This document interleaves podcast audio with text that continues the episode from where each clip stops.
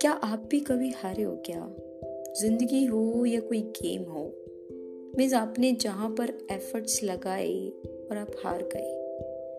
और दिमाग में सिर्फ़ इतना आया कि छोड़ देते हैं ना यार। जब हारना ही लिखा है तो छोड़ देते हैं।